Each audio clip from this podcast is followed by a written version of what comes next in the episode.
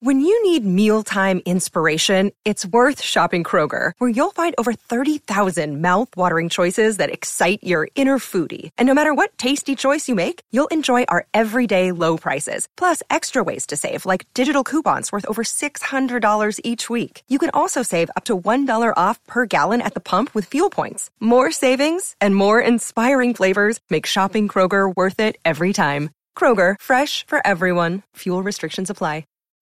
Think you know the Brooks Ghost? Think again. Introducing the all-new, better-than-ever Ghost sixteen. Now with nitrogen-infused cushioning for lightweight, supreme softness that feels good every step, every street, every single day.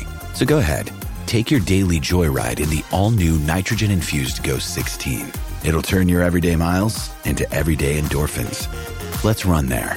Head to brooks running dot com to learn more. T C L is a proud sponsor of the Score North Studios. T C L, America's fastest growing T V brand.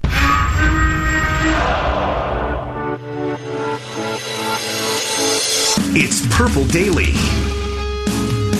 I don't know how much he changed. I just think he stayed on the grind. You know, I, he and I have had some great conversations. You know, I, I know early in the season I, I made a comment to him after one of the disappointing games, whether it was Green Bay or Chicago. I said, you know what, Kirk, we just got to keep going right back to those situations, and we'll, and we'll get over the hump. We'll, we'll improve those situations. So I think it's his commitment to do that, his confidence in, in you know, what we're doing, his confidence in his team to, to help him get over the hump in some of those situations, I think has been really important.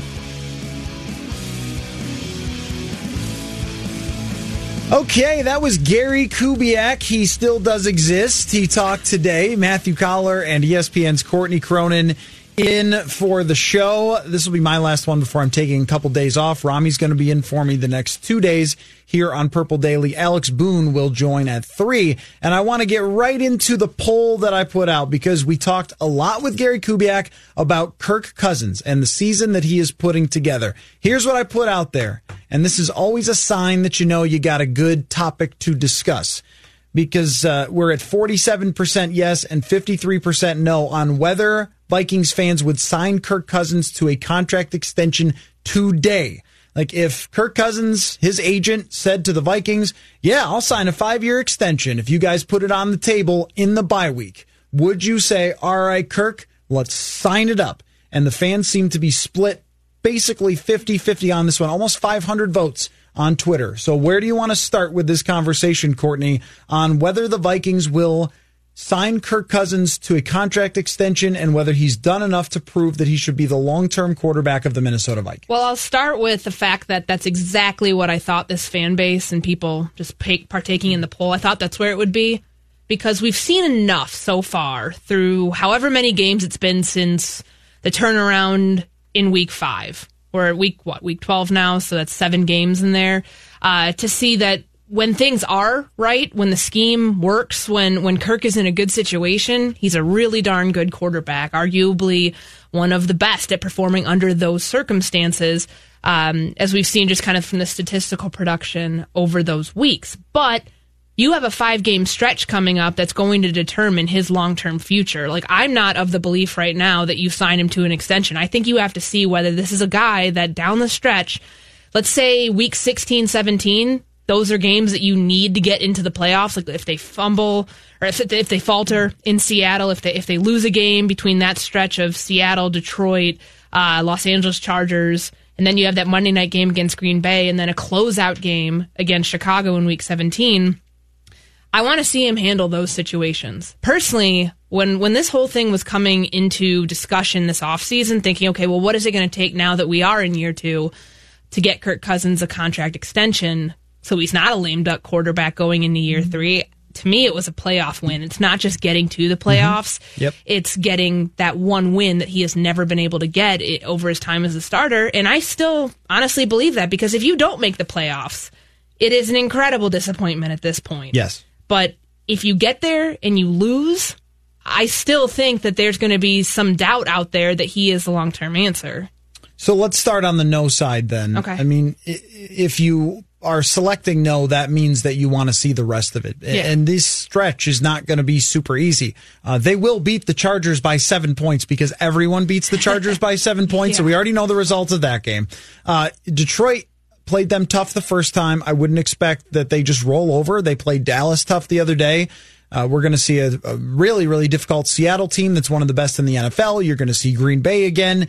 And that week seventeen, even if Chicago is a disaster, we know that they always have the capability of shutting down Kirk Cousins. So it is not a super easy stretch. There's a long way to go here. I tend to agree with you in the way that the team and ownership would be looking at it. Mm-hmm. They know they could make the playoffs. They made the playoffs with Case Keenum. It's whether they could get over the hump and actually win and do something in the playoffs with this quarterback. And his history is that that does not happen. That when there are big games that are must win, he has not performed particularly well. And sure, a game against Dallas where he's good in the bright lights. Okay, congratulations. That's a good win for you.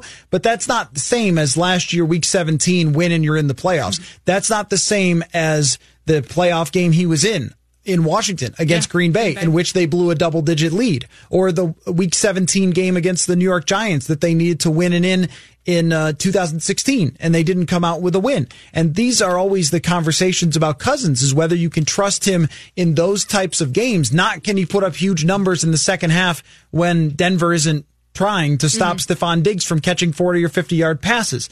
And when you go back and look at Case Keenum's numbers across the board in two thousand seventeen, this is like the redux here. I mean, Case Keenum won twelve games. They give him credit for eleven, but he also won the, the game in, in Chicago. Chicago. So yeah. He goes twelve and three. He had a ninety-eight point three quarterback rating, and Pro Football Focus that year graded Case Keenum seventh best in the N F L, seventh best quarterback in the league that year. And the Vikings said, you know what, not quite good enough, because he couldn't get us over the hump when our defense struggled. Right now, Kirk Cousins is fifth by Pro Football Focus and has numbers that are reflective of an M V P quarterback. He's got twenty-one touchdowns, three picks. He has a quarterback rating of one hundred fourteen, which is way up at the top of the N F L. I mean, but you could sort of make the same argument that you can get there, but can you get any farther? That would determine it. Now, I guess I would ask off of that, is that really super fair to only judge it off of potentially one playoff game? Is that smart? No, not necessarily, but look at the window that you have. This team does not have a very, very much longer to make a Super Bowl. Not with this current roster, because you're going to be in rebuild, rebuild mode soon. Your defense, most of it is on the other side of thirty or getting there. You have a lot of contracts coming due with guys that either want to restructure or guys that you're going to have to decide about whether you're going to extend. Kirk Cousins, Dalvin Cook included in that. But the window to do it is now. They knew when they signed him to a three-year contract, like, there's a reason it was three years. And that's not just Kirk trying to to get the out to bet on himself beyond that. They could have given him a one hundred twenty million dollars deal and made it four years, five years, and he probably would have signed it. It's a three-year deal in a three-year window, because that's about all this team has with its current group to determine, hey, either we do it now or we're going to have to tear the thing down and, and just start the studs, because it just isn't going to get... You're just not going to have that much longer with your current group. So I look at it as a high-stakes situation that they put they willingly put themselves into. Like, you had the excuse of year one in twenty eighteen thinking, okay, new offensive coordinator, new quarterback, a whole lot of new. Maybe it doesn't go right this first year. Okay, well, what can we learn from? Well, we have the learning experience. Now in year two, put up or shut up, essentially. That's, to me, the message that they had here. And if they don't get it by year two, then you're looking at year three thinking, hey, this is probably where we're going to be as a franchise with this quarterback, that it might not be a Super Bowl winning team. But then, like, how do you rewrite the script beyond that? Like, that's, to mm-hmm. me, is changing your identity beyond year three if you don't get where you realistically thought you were going to get with Kirk Cousins. But I do, I mean, is it doable right now? I mean, the N F C is a weird place. Mm-hmm. It is a weird conundrum where teams lose to the Chargers like Green Bay did, and then you have these insane situations with Chicago and the Rams and teams that have been way below expectations, mm-hmm. and the Vikings, you know, historic type comeback against a three win, nothing to lose Denver team. I mean, it's been such a conundrum. So it's not like the A F C where you say, okay, the Ravens and the Patriots are eons ahead of everybody else. We know those are our two teams. I honestly think the field right now between the six that are currently slated in playoff seeds, any of those teams could probably go to a Super Bowl.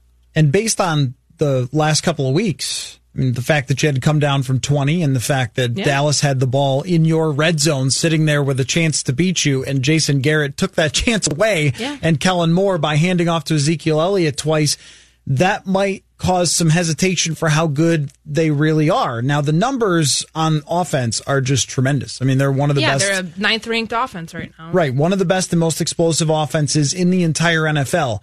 But in the first half against Denver, you couldn't move the football. And against Kansas City, you have one of those classic Kirk looks, and you have to turn to throwing a bunch of screens to sort of get him out of that funk. In Green Bay and in Chicago, there are long stretches where he just doesn't look very good or, or capable of putting up points. And even though eventually you sort of work your way out of those, except for in Chicago, mm-hmm. and give yourself a chance to win at K C and at Green Bay, it still sort of screamed, this is what it could look like in the playoffs. And on Sunday, if you're just analyzing Cousins, he does a great job in the second half of bringing you back, but he absolutely got you in that position. Mm-hmm. I mean, you could blame the defense for allowing some points to Brandon Allen, but your quarterback... They did six possessions, and they went they punted on all of them. Right, and fumbled on, and fumbled, on one of them, yeah. too. And, and, and those long stretches... Have been, there has been a tendency for those to happen just in the Kirk Cousins era in Minnesota, that where you separate kind of how it looked from what the numbers eventually say. And when they've played really bad defenses, they have absolutely lit them up. But guess what? In the playoffs, there won't be any bad defenses. Mm-hmm. When he was with Washington, same thing. There won't be bad defenses once you get to the playoffs or week seventeen last year. You got to beat a good defense, and he wasn't able to do it. That if your ultimate goal and your belief is you have good enough players, good enough coaches to win a Super Bowl or at least get to one, if that's ownership standard, and you go into the first round of the playoffs and Cousins looks like he did on Sunday, where it's very uh, shaky in the pocket and he sacked and he fumbled. If that happens and you lose by two scores in the playoffs, I don't think anybody's showing up at his door the next day with a contract extension, even if he leads the N F L in quarterback rating. And here's the precedent for this. In Kansas City in two thousand seventeen, Alex Smith led the N F L in quarterback rating, and they still said, nah, we're going to Patrick Mahomes. But, I mean, like, this is the most basic point that you're making, and I'm not criticizing the point. I'm just saying this is what Rick Spielman and Mike Zimmer said at the Combine. four thousand yards, thirty touchdowns, ten interceptions. What the hell does that mean? It means absolutely jack squat until you win a game, until you win a playoff game, until you have a winning record and you make it to the postseason and you have something to show for that. Like, we're going backwards here when we ask this question, because at this point, and I remember I asked Gary Kubiak, or was it Spielman that I asked this today, just about the whole next level narrative? Yeah, yep. Like, how do you know he's at next level? Well, and, and, and truth be told, he's playing really well right now. Like, incredible statistics. Like, I'm honestly kind of surprised more people, when you bring up the M V P conversation, or that he's having an M V P-like season, he's his name really hasn't been thrown around yet, and I get it. It's such a heavy field, uh, top one through five, but not even kind of a, hey, what about a dark, dark, dark horse candidate in Kirk Cousins? And I don't know if that's whether people believe that there will be some point of regression, but also, we were talking about this guy as a game manager in the first four weeks of the season, and whether the Vikings could kind of own up to that and work around it. Like, it's been ten, twelve weeks now, or we're entering the twelfth week of this experiment in year two, where I think people are just still a little gun-shy to go all in. And yeah, he has a really good body of work to show since week five, and it's done really, really well when they're throwing in bootlegs and they're using a lot of play action and they're rolling him to his left and he's making throws on the run.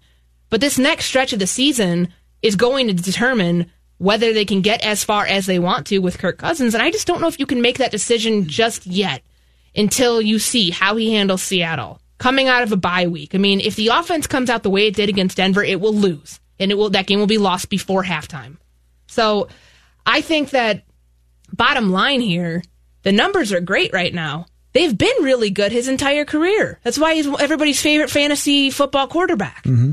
But what do those translate to if it's not getting you to the postseason? Why'd you sign him? If you want somebody who can put up Alex Smith-like Q B R, go find that guy and, and see if he can get you to the postseason. Because just f- seeing from the way history, looking at that angle, that didn't work out for the Kansas City Chiefs. And there have been many quarterbacks who fall into this same category, and it's hard to know exactly what to do with any of them. And, and what I mean is the ones that you are sure can put up great numbers and have great seasons when everything goes right around them. And aside from an Adam Thielen injury, which everyone has one injury, Um, everything has gone right around him. Stephon Diggs is playing incredible football. Gary Kubiak is here, and Kevin Stefanski has emerged as a head coaching uh, potential. Irv Smith has been a huge hit. He's been great at a completely different element to your offense.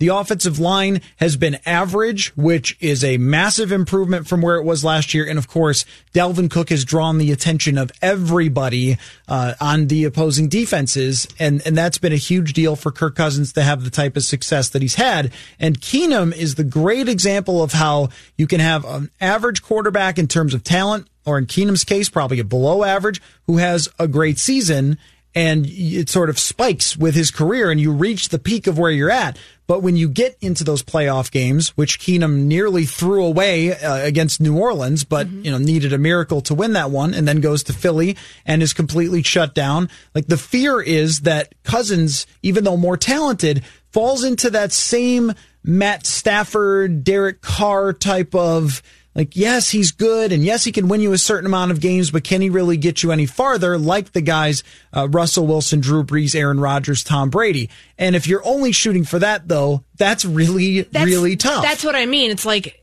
you're going to fall more on the, I take the field, because you're never going to get those top five guys. Like, they're already signed on to different franchises. There's a very unlikely chance that they become available in free agency, unlike the Drew Brees situation the other two years ago, but we knew he was going back to the Saints.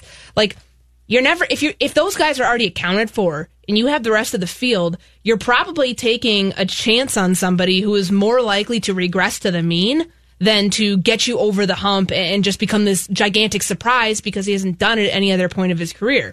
So I think that there is the argument of signing him right now, because you know that, hey, Compar- comparatively speaking to the rest of the league, this is this is good. This is on the vo- ber- verge of being great. Mm-hmm. But I just don't know if you're ever going to truly have that comfort level where you're going to know that he can be one of those guys that can get you out of any situation. Um, just because those guys are so few and far between, they just don't. Ex- they're not. You can't find them that often. Well, the price tag really matters too. Well, sure, because it they're like four million under the cap already for, for next year, over right. the cap. And yeah, it, and and to extend him would be forty million is where I'm yes. putting it. I think it's in that ballpark because Russell How Wilson many? got thirty-five. Kirk's going to want to be the highest paid player ever at the moment sure. he signs the deal. Well, all quarterbacks end up being that, right? Like, yeah, usually. What would you? What do you think the extension is? Because he, right now he's he had a three-year deal. It's all fully guaranteed. I think he's going to want all fully guaranteed again. Because oh, sure, he set the yeah. precedent for himself. Yep, exactly. Uh, well, let me ask you this before we set the exact sort of number and then sure. decide based on that, because we know it's going to be really expensive. I'm going to give you some quarterbacks, and you tell me whether you would give them forty million dollars. Let's just decide it's forty million dollars. Because over, I, over what? Let's Who? say three more years. Okay, okay. Would you do it for Matt Ryan? It's sure. a tough one. It's yeah, a tough one. It's a hard it's a tough one. one. I think um, Matt Ryan is actually a lot like Kirk Cousins. Yeah, he is. And he signed his deal right after Kirk. And in this very offense, the Shanahan-style offense, he had one hundred seventeen quarterback rating in two thousand sixteen, but then the offensive coordinator left and that dropped yeah. to ninety-one. Does that sound to you like what's going to happen here? Probably. Uh, right? I mean, doesn't that happen well, usually? I mean, I think Stefanski's going to be somewhere else next year. Yeah, and Clint Kubiak could potentially become the next offensive coordinator, and Gary stays on. Because you're really you're trying keeping, to project quite a ways down the yeah. road here. And I think that they would make a point to keep Kirk within this system because they know changing him, it's like the, the kid person with divorced parents sending the kid back and forth to each yes. house, and it's like it's there's no stability. Yes. Like, I think that they look at that situation and think, hey, we found something that worked. We need to keep it in place because Kevin Stefanski's going to end up getting offers. I mean, look, the yeah. Dallas game itself is enough to get a few phone calls. So, I mean, yeah, I would for Matt for for Matt Ryan. Sure, I will go ahead and say that. Yeah, I would give him that extension because I mean he is still part of that group of. I'd put him as a top fifteen quarterback. So, I would. Okay. I, I also think that Matt Ryan is kind of a a little bit richer man's version than Kirk Cousins. I think he's a mobility better, wise. No, no, he's not. But I think he's a better N F L quarterback. Like he's been okay. to a Super Bowl. He's had thirteen three seasons. He led the N F L in quarterback rating. He's been a long time. He's got much better P F F scores historically than than Cousins. But he's still sort of in that same ballpark of when he's got the right system, he really needs that to succeed. How about Jimmy Garoppolo? Would you give him forty a year? No. How about Jared Goff? No. How about Derek Carr? No. These are the guys who profile similarly to Kirk I, Cousins. I, I give Dak that, though, if we're, if we're throwing I think it out Dak there. Is better. I think Dak is more dynamic, is the way I would put it. I just I just say it because, I, you know, he's coming up for... Yes, and I, and I would pay or Dak after, so. after what we've seen. Yeah. But Derek Carr, in his best years, puts up similar numbers mm-hmm. and similar P F F grades to Kirk Cousins. Derek, I'm sorry, Derek Carr is a worse quarterback than Kirk Cousins. I've watched both. And I, I watched Derek Carr in his best season as a pro, and I still think that Kirk has... many steps ahead of him so in I, a lot of categories. I tend to agree that he's better, but I think on paper he's very similar. And I think it's sure. circumstance that causes him to be either really good or kind of meh. I mean, this year he's tenth by P F F as one hundred five quarterback rating with a team that doesn't have had, anywhere near the weapons that the Vikings do. And they have the second easiest second half schedule of any team in the N F L. So, uh, how about Jared Goff? No, I said no. But Jer- but Jared Goff, now take a look, though, at Jared Goff's statistics over the last two years. And, and here's the point that I'm getting to that would be your nightmare scenario is that your perfect marriage of Cousins, Stefanski, and Kubiak, and Diggs and Thielen, mm-hmm. and Irv Smith, and, and everything they've got, Dalvin Cook, that it is just all coming together the way that Atlanta did in two thousand sixteen or the Los Angeles Rams did last year. Jared Goff last year, one hundred one quarterback rating, thirteen and three. The year before that, eleven and four. And he gets to the Super Bowl, which everybody would take. But I think we knew in those two years, if anything slides off a little bit with Jared Goff, then you're going to be in a lot of trouble. That would be the concern with Kirk Cousins. It's not, can he be really good over the next two years, which I think he can. It's, can he be good in two thousand twenty-one through two thousand twenty-four? When you don't know who the coaching staff is, you don't know what the other weapons are. Sure. I think in Goff's case, I don't even know how to say this, he's more of a system quarterback than Kirk Cousins. I think, I really do believe that. I think they're about the same in that way. I think that Cousins is a smarter individual. I mean, but even, but I get your point, because look at how many injuries that offensive line has in Los Angeles, and look at what ha- that's done to Jared Goff. Look yep. at what Todd Gurley's regression with his knee has done to Jared Goff, and has, you know, completely thrown out their playbook. Um, And he that's, still averages more yards per attempt than Cousins did last year. That's okay. That's I mean, that's fair. Think back to the first half, and I'm wondering why he was averaging four point eight yards per attempt. Well, that's play calling. That's not necessarily all on Kirk. No, I yeah, I know I know it's not. I, I guess what I'm thinking of is if we try to categorize quarterbacks, what we generally do is we just start to rank them. We take out our piece of paper, we sure. go number one, Brady. I never, right? well, I never had, just but, to make it clear, I never had Jared Goff as a top fifteen quarterback. No, I, I thought he might be fool's gold the entire time, but I think we would say the same about Cousins, who has always been a mid-pack quarterback mm-hmm. with the capability in the exact right circumstances, which he has this year, to be much better. But it's, is he going to keep you in the conversation as you have to retool things going forward? If your defense continues to slide the wrong way, how's that going to look? If Stefanski leaves, how's it going to look? If Dalvin Cook does a Todd Gurley and falls off the side of the earth, but you're paying him a bunch of money because they're going to sign him to an extension, how's that going to look? Right? I, I think that's what I'm getting at. Who's your left tackle going to be two years from now? I'm not even sure. Because yeah. Riley Reiff looks like he's on his last legs. So my point just being that if the the circumstances right now have aligned for Kirk Cousins to be amazing, and he has been, and he gets credit for that. He doesn't have to apologize for having great numbers. But with quarterbacks like him, what we generally see is this this shifting up and down the rankings or whatever, based on just what your circumstances are. And we see it from last year to this year. Last year, some things go wrong and he can't even get you in the playoffs. Then this year, nothing has gone wrong aside from a Thielen injury. And here we are in eight and three, right? So I, I guess I'm categorizing quarterbacks now in my head between, okay, the GOATs, or you don't even talk about them. Yeah. Drew Brees, don't even discuss it. Of course we want Drew Brees. And then there's the circumstantial quarterbacks. And then there's the dynamic quarterbacks. So your dynamics are Lamar Jackson, Watson, uh, Prescott, probably to some extent Carson Wentz, right? And then there's your who has to have everything perfect, but they're also great when it is quarterback. I feel like there's more of those, though, that we know that. Yeah. There's more of those guys than there are anybody else. Exactly. So that's why you wouldn't sign him to an extension, because you would say, I think we can find another guy like that for yeah. forty million dollars less. Where? The draft, and you're going to have to have that guy go through two or three years to be able to get you just to the the do bottom you, line of where you're at right well, now. Do you need that, though? I mean, does that have to happen? I mean, maybe. Depends Sometimes. on the quarterback. I guess it just depends on the situation of when you'd start the guy, because if you're thinking that way, you'd be drafting somebody with your first-round pick this year. Right. So that's, I mean, I don't I right? don't know. I so think that, if, that's a top, at least. With, that's what K C did. That is.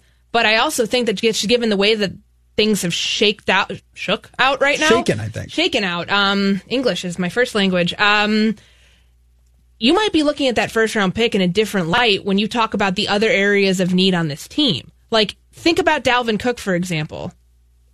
The extension that he's going to be eligible for comes, you know, the day after their season ends. Yep.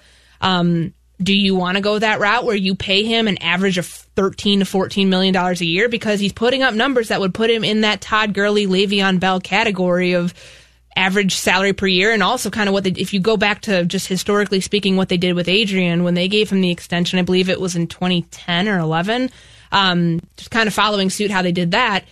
Well, what does that do then? Because then you might be looking to use your first round pick on a, on a cornerback, thinking, okay, well, goodbye Trey Waynes, goodbye sure. Xavier Rhodes. I mean, the quarterback, given how Kirk is playing this year, they may not say, they may not think that they need to go draft his replacement right now.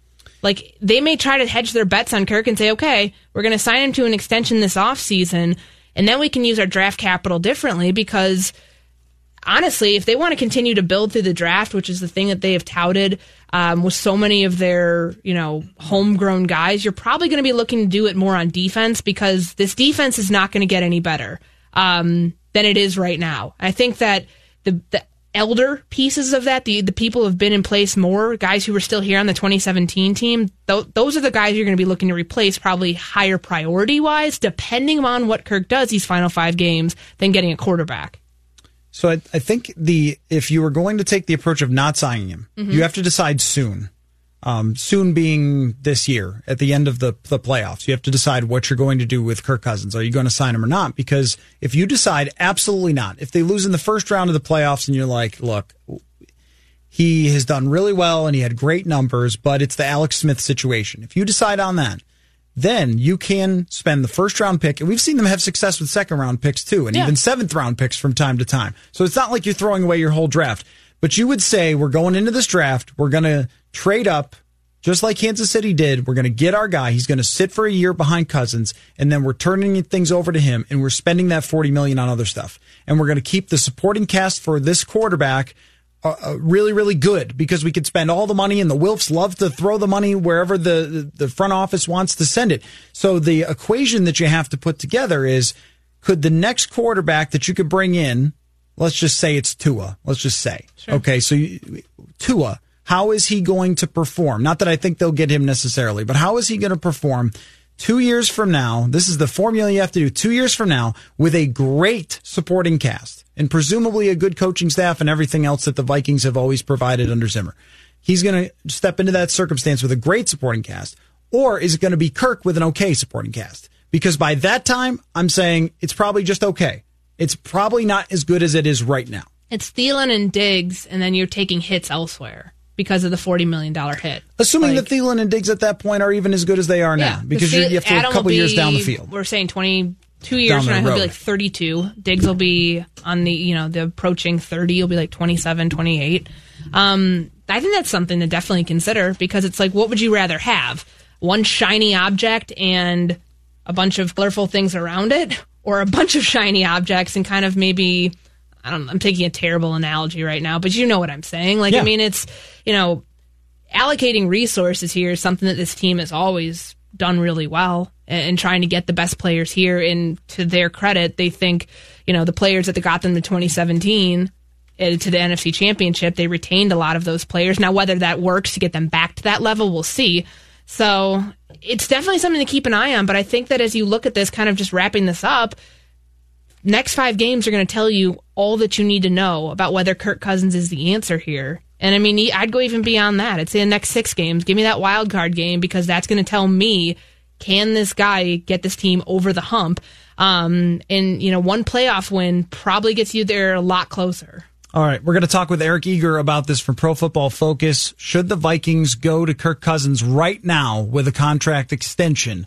We will continue the conversation when we return. Matthew Coller, E S P N's Courtney Cronin on Purple Daily. football fans. It's Mackie here for Federated Insurance. You might not know this about me, but I've been a business owner a couple different times in my life. I can relate to the roller coaster ride, the never-ending sea of problems to solve, the exhilaration of those incremental wins. If you're a business owner, I recommend getting to know Federated, which has over a century of experience in protecting businesses and making them as successful as they can be. You want a company like Federated standing behind your business. Visit federated insurance dot com to find your local representative. Federated Mutual Insurance Company. It's our business to protect yours. Jonathan here with the Score North download. You can download the Score North mobile app and make sure you register for listening rewards this month. One lucky app user will win a two hundred dollars Visa gift card just for having the mobile app. All you have to do to register for that two hundred dollars Visa gift card is download the app, register the app, and enter through listening rewards and register for your chance to win that two hundred dollars Visa gift card. Gary Kubiak took to the podium today during the bye week. Talked about Kirk Cousins' numbers that he's putting up this year. Here's what he had to say. Well, I, I think Kirk's always put up some good numbers. You know, you go back and look at his career. You know, he's done that. But uh, I think uh, I think he's really bought into what we're trying to be as a football team and as a group. I, I think Kirk knows he's on a really good team. We can win a lot of ways uh, when we show up on Sunday. Uh, this, this past weekend was a great example of that. You know, we didn't play the way we wanted to play or have a game go the way we'd like to play it, but yet we turned him loose in the second half. You know, he put it on his back and, uh, you know, led us to a big win. So uh, I just think that he continues to to understand himself better, his relationship with Kevin as we prepare to get ready for a game. And we sit in those meetings and talk about how Kevin's going to call the game, and Kirk gives him feedback, and, and the job that, that Clint's doing with him on a day-to-day basis. I just think all those things are coming together, and he's feeling much more and more comfortable each week that he goes out there. That's been your Score North Outlaw. Now back to Purple Daily. Thank you, Jonathan. Now joining us on the show to jump into the Kirk Cousins contract extension discussion, because it's the bye week and why the hell not, Eric Eager for Pro Football Focus. What's going on, Eric? I'm good, man. Did, did Kubiak call him Kirk? Uh, he, I he definitely I heard said Kurt. Kurt. I heard a yeah, T at the I end. Know. Yeah. I know. I don't know why it's so hard You've for people. You've got to earn the Kirk, I guess, still. Yeah, I, I know. He, I'm sure he didn't do it like in the same way Bruce Allen used to, which was on purpose, blatantly calling him Kurt. But, uh, well, all right, give us your thoughts. Uh, you follow me on Twitter, Eric. You know what we've been talking about. It's the bye week, and uh, where we can take a step back and look at Pro Football Focus's fifth-rated grade for Kirk Cousins. You guys have him playing really great this year. He's at the top of the league in quarterback rating. Like, have you seen enough to extend him, or do you think the Vikings would say they've seen enough to extend him, or should they wait? And then how do you weigh the formula of paying a quarterback versus the cap space for, you know, and, and so forth? How do you process all that? Yeah, the difficulty is that he's going to, obviously, if he's going to get a contract extension, it's going to be a raise over what he's currently got. And, you know, we've seen issues with the team as a whole as a result of, you know, not having the flexibility that they want. Their defense, you know, that is aging a little bit. And while they're getting, I think, extremely good seasons out of Danielle Hunter and Everson Griffin, uh, you know, they're off, you know, that team was in many ways dragged up and down the field by a Brandon Allen-led Denver Broncos team on Sunday, uh, a week after uh, having a similar fate against Dak Prescott and the Cowboys. And so for me, I think I I probably extend Kirk uh, in w- under one condition, and that condition is this team takes a, a turn towards an offensive-minded team. And, you know, and, and what does that mean? That might mean Stefanski. That might mean Stefanski is sort of like elevated to that head coach role, and, and, and just sort of Kubiak, you know.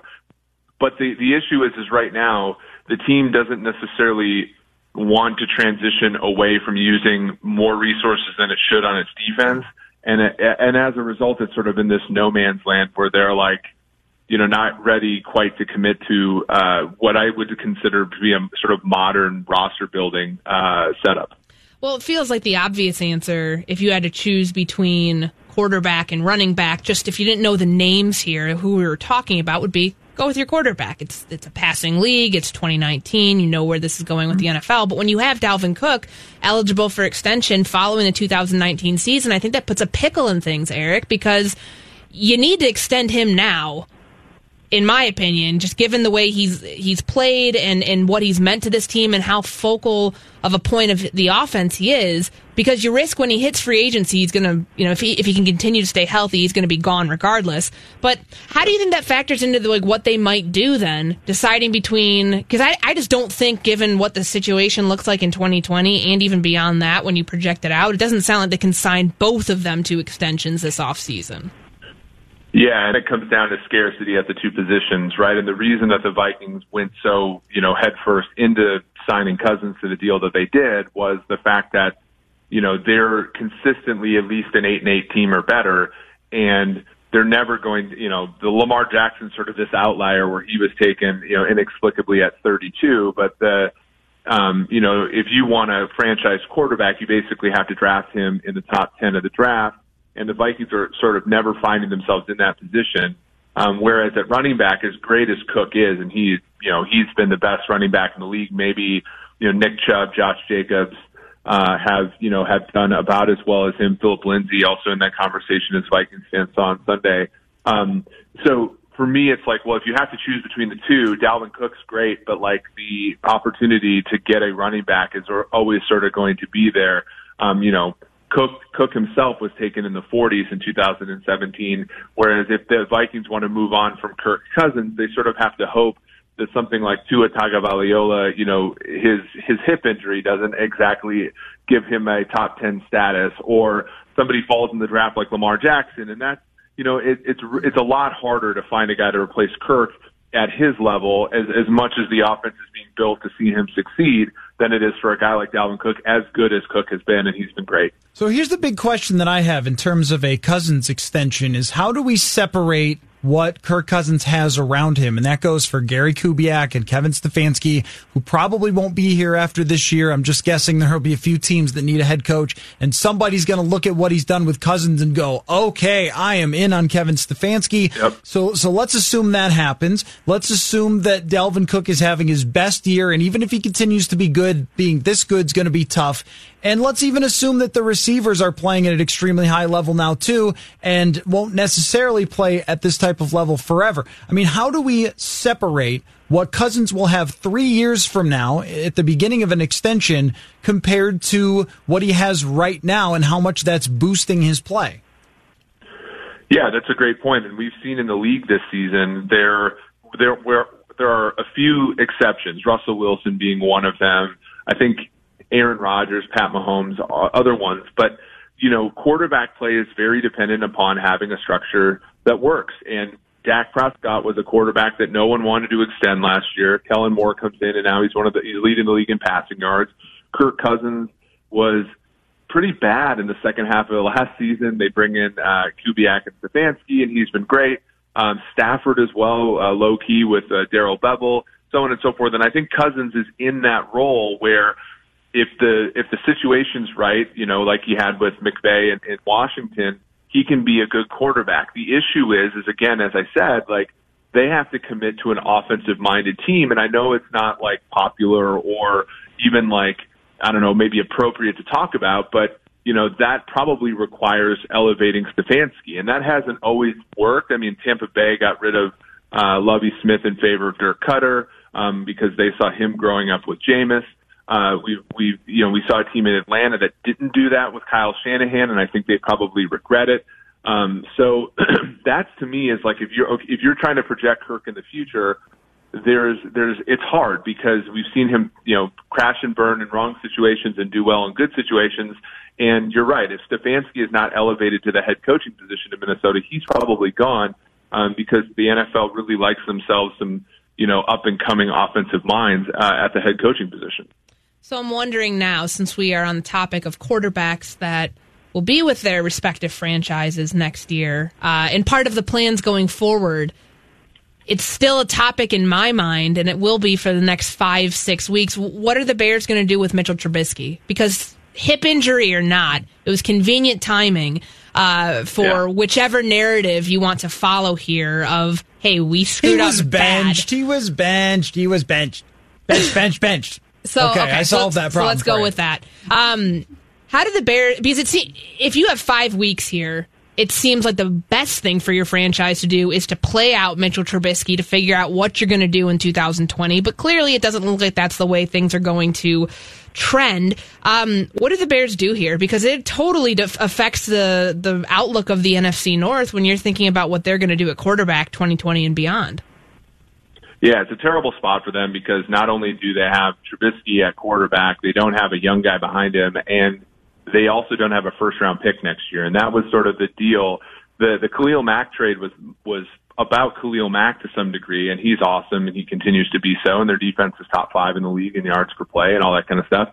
But what it also what it also implied was that you're all in on Mitch until twenty twenty-one because you don't have first-round picks, and they traded up even in this draft for David Montgomery, so they really don't have uh, a lot of assets to replenish the team as a whole, and and it very little in the way of trading up even into the first round to get a quarterback should they like one. So it's tough for them, and I and I think um, the tough part was you watched that Sunday night game and you saw two quarterbacks who were in very similar straits. Uh, Jared Goff has been struggling in many ways because their offensive line isn't very good and the receivers are out, and you saw Sean McVay build an offense to succeed despite that.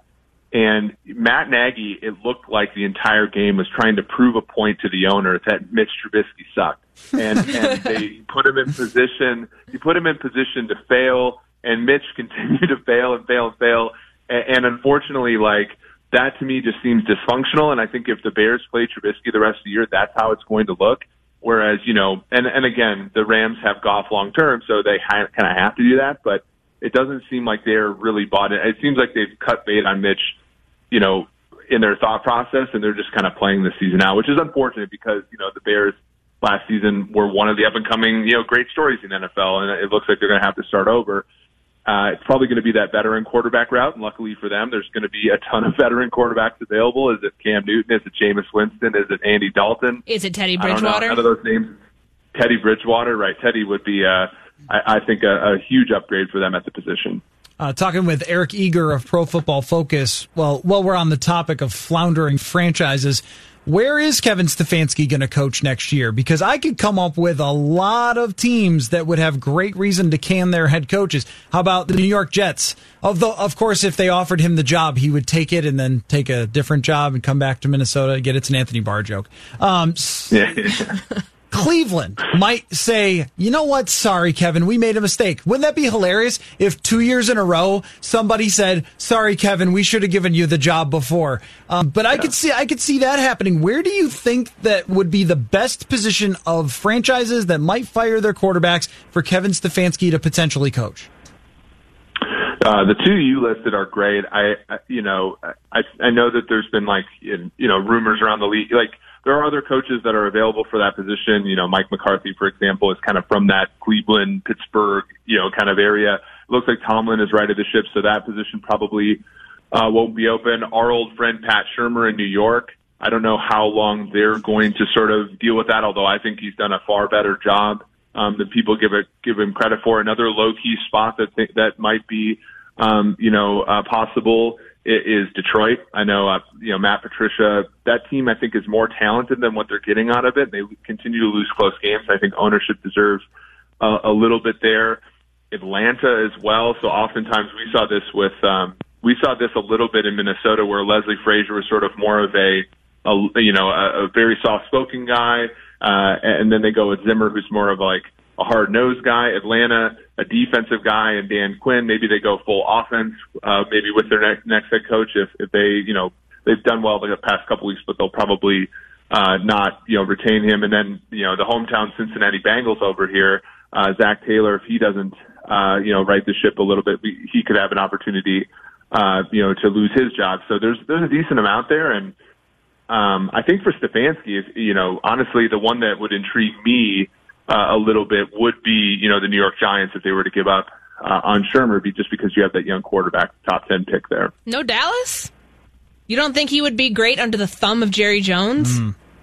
I personally well, I think mean, it takes that, it takes a certain kind to be able to work in those circumstances. And I mean, I'm still on the Jason Garrett's getting fired train. Uh, yeah. It could be half the year. league that doesn't I mean, have yeah, head coaches. It's crazy. Yeah, I mean, the issue with Dallas is that Philadelphia is like the new Atlanta Falcons, where there's just like, you watch their games, it's the most painful thing ever, and they, they seem to not be able to like just get it together. And so, you know, Dallas very well could win that division at nine and seven, yeah. and maybe win a home playoff game. And then, of course, we have to have Garrett again for another season. But the other thing about Dallas as well is that Kellen Moore may, may be his heir apparent anyway. So, you know, that that's kind of the issue, I think, with Dallas, is that it's, I don't think it's that appealing of a place for Stefanski, even though Dak Prescott has been one of the best quarterbacks in the N F L this season. Okay, Eric, before we wrap up with you, I love to circle back on this Uh, every once in a while, the rightest and wrongest we were this year. It's sort of like uh, like every quarter of the season, where were we right, where were we wrong? Um, I would pat myself on the back for saying I would take any quarterback over Jameis Winston. That's worked out pretty well because he's awful and will continue to be yep. so no matter which quarterback whisperer you hire. Um, but here's where I've just it has not gone the way I thought it would. Was Philadelphia just stinks. Like, they're just not that good. And I thought that they had a legit chance of being a Super Bowl favorite. Give us where you were the rightest and the wrongest so far in this N F L season.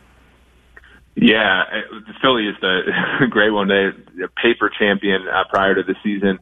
I would say for me, it's probably Cleveland. You know, w- when you were here uh, in July, you know, I was saying, you know, it's, it's a lot harder to get from zero, you know, from seven wins to ten wins than it is to go from zero wins to seven wins, and we've we've seen that. Uh, I think, you know, regardless of, you know, them winning their last two games, I think that they're, uh, in a, in a pool of dysfunction, uh, in Cleveland. Um, so that one, I think we were both right on. Uh, and the one that I'm, I, I feel sort of silly about was, uh, Detroit. Uh, I thought Detroit had a far better chance to compete in the N F C North, um, than, than anybody else. And frankly, like, you know, that Monday Night Football game in Green Bay, I think if that goes the other way, um, maybe their season turns out differently, but, as of right now, with their quarterback hurt, uh, they might end up being like a four or five win team, and, and unfortunately, that's not going to get it done. Well, Eric, on Detroit, there is a promo that's been playing on our station for a year where I say I don't believe in Matt Patricia, so I guess I nailed that one too. Um, Eric, uh, always great to have you on, buddy. Uh, thanks for taking the time. Thanks for having me. Eric Eager, Pro Football Focus Forecast, P F F Forecast podcast. It is great with him and George Shahuri. Make sure you check that out. And if you want to become uh, a member of Pro Football Focus, go to P F F dot com. Use the promo code RADIO, whether you're a fantasy football person, a gambler, not that I am endorsing that, um, and uh, or you just love your team. Go to P F F dot com, get premium stats and analysis there. Use the promo code RADIO, and you get twenty-five percent off your elite subscription today. All right. Um, in the next couple of minutes, Courtney, I want you to tell me what stuck out most to you after talking with Gary Kubiak and Rick Spielman today at T C O Performance Center. Well, this is the first time that we've had any sort of clarity from Rick Spielman on the salary cap situation. It's the only piece of news that truly came out of. There ain't um, any cap space. Yeah. That's zero. The news. There, none. And were they going to be active at the trade deadline? There were some things in the works being talked about, but nothing super serious, concrete, um, any sort of way to move on from Stephon Diggs, give him what he wants, if we still have no clarity on that. Um, so, no, I mean, that's not surprising that they were not active, because they're not active ever at the trade deadline with this current regime. Um, I think from Kubiak, there were a few interesting points just about Kirk Cousins. Um, and the way that they talked about it with like the whole collective, it's coaching, it's, you know, playing fast, it's the scheme fit, it's all these things. Within all of that, no one ever said that, you know, this is the best that Kirk's ever played. We are all locked in, bought in on him, which I think you can't necessarily do. I mm-hmm. on, we were talking about this off air. I, I get the point of staying away from that, because it seems like they're still kind of holding their breath a little bit on Kirk, that they know what they have right now. They know that this is a good fit at the moment, but these coaches and, and this front office needs to see more. And that's kind of what I walk away from, because you don't have any definite, um, definitive language saying that this is our guy, Kirk yes. is our quarterback, right. that type of stuff. It's kind of how they played the Keenum situation a few years ago, and maybe it's a smart play. It, it reminded like, me of it, the way they talked about it. Well, his coaching staff's been really good this year. And I get we it. Maximized like, his skills. They, you know, they, they want to spread the credit around. They want to be able to, you know, handshake and, and high five and say, hey, we all got to eight and three. Yeah.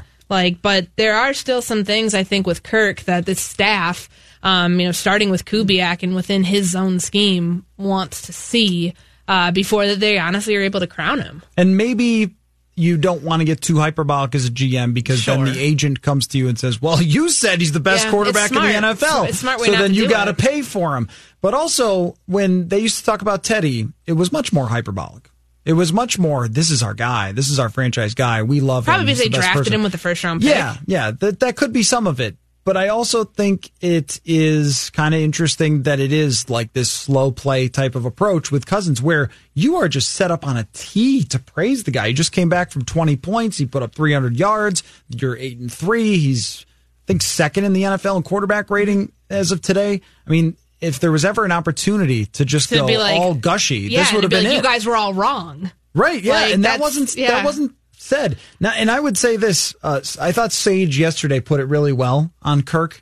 Like, when we've criticized him, it hasn't been like the First Take type of criticism where we yell some hyperbolic, bizarro, screaming yeah. thing. It's been a thorough analysis the same way, you know, using Sage, of course, in his experience, the same way that the front office it would. So they're looking at the strengths and weaknesses the same way as us. Sure. They don't look at it the same way. If you're a Vikings fan, you saw Sunday, you're like, what a win. That was fun.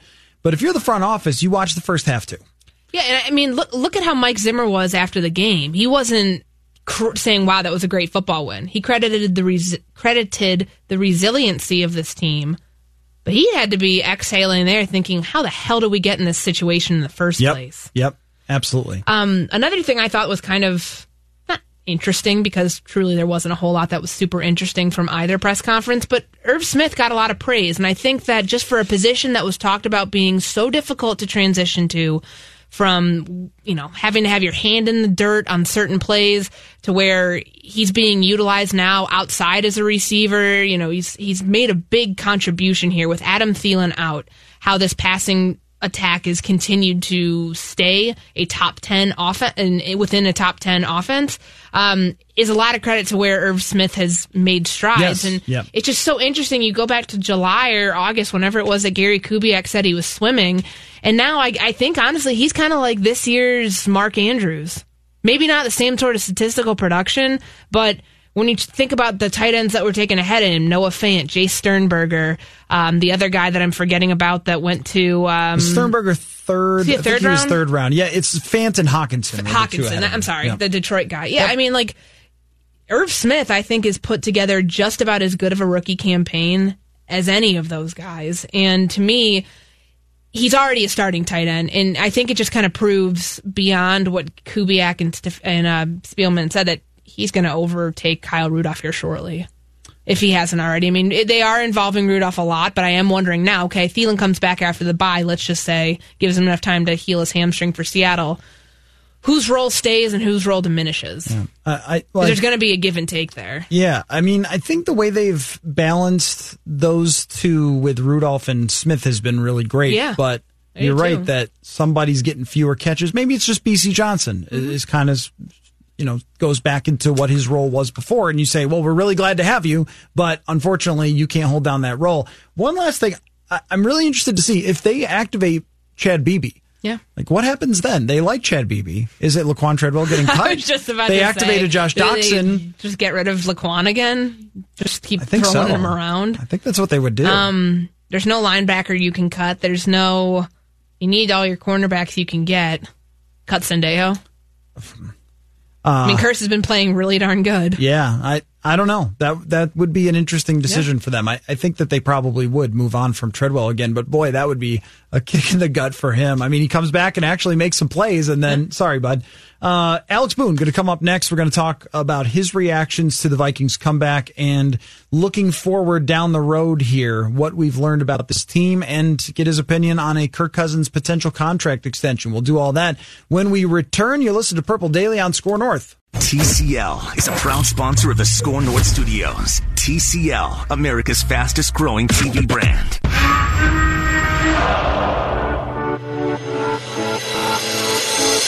It's Purple Daily. You know, we got a lot of eyes on Kirk. You know, you got Clint in there, you got me in there, you got Kevin, who's coached quarterbacks, and Rick Dennison, who's coached quarterbacks. And I think as as coaches, you're always trying to find out what your guy does best, how you help him play at his, his best. So, uh, you know, making quick decisions, getting rid of the football in this league, you know, you just can't you can't talk about that enough, because it's a game where if you hold the ball, bad things happen. So, you know, we just tried to put a big point of emphasis on that. And, and the way Kevin has called games, I, I think, has been the most important thing with uh, how Kirk's been able to translate that to Sundays.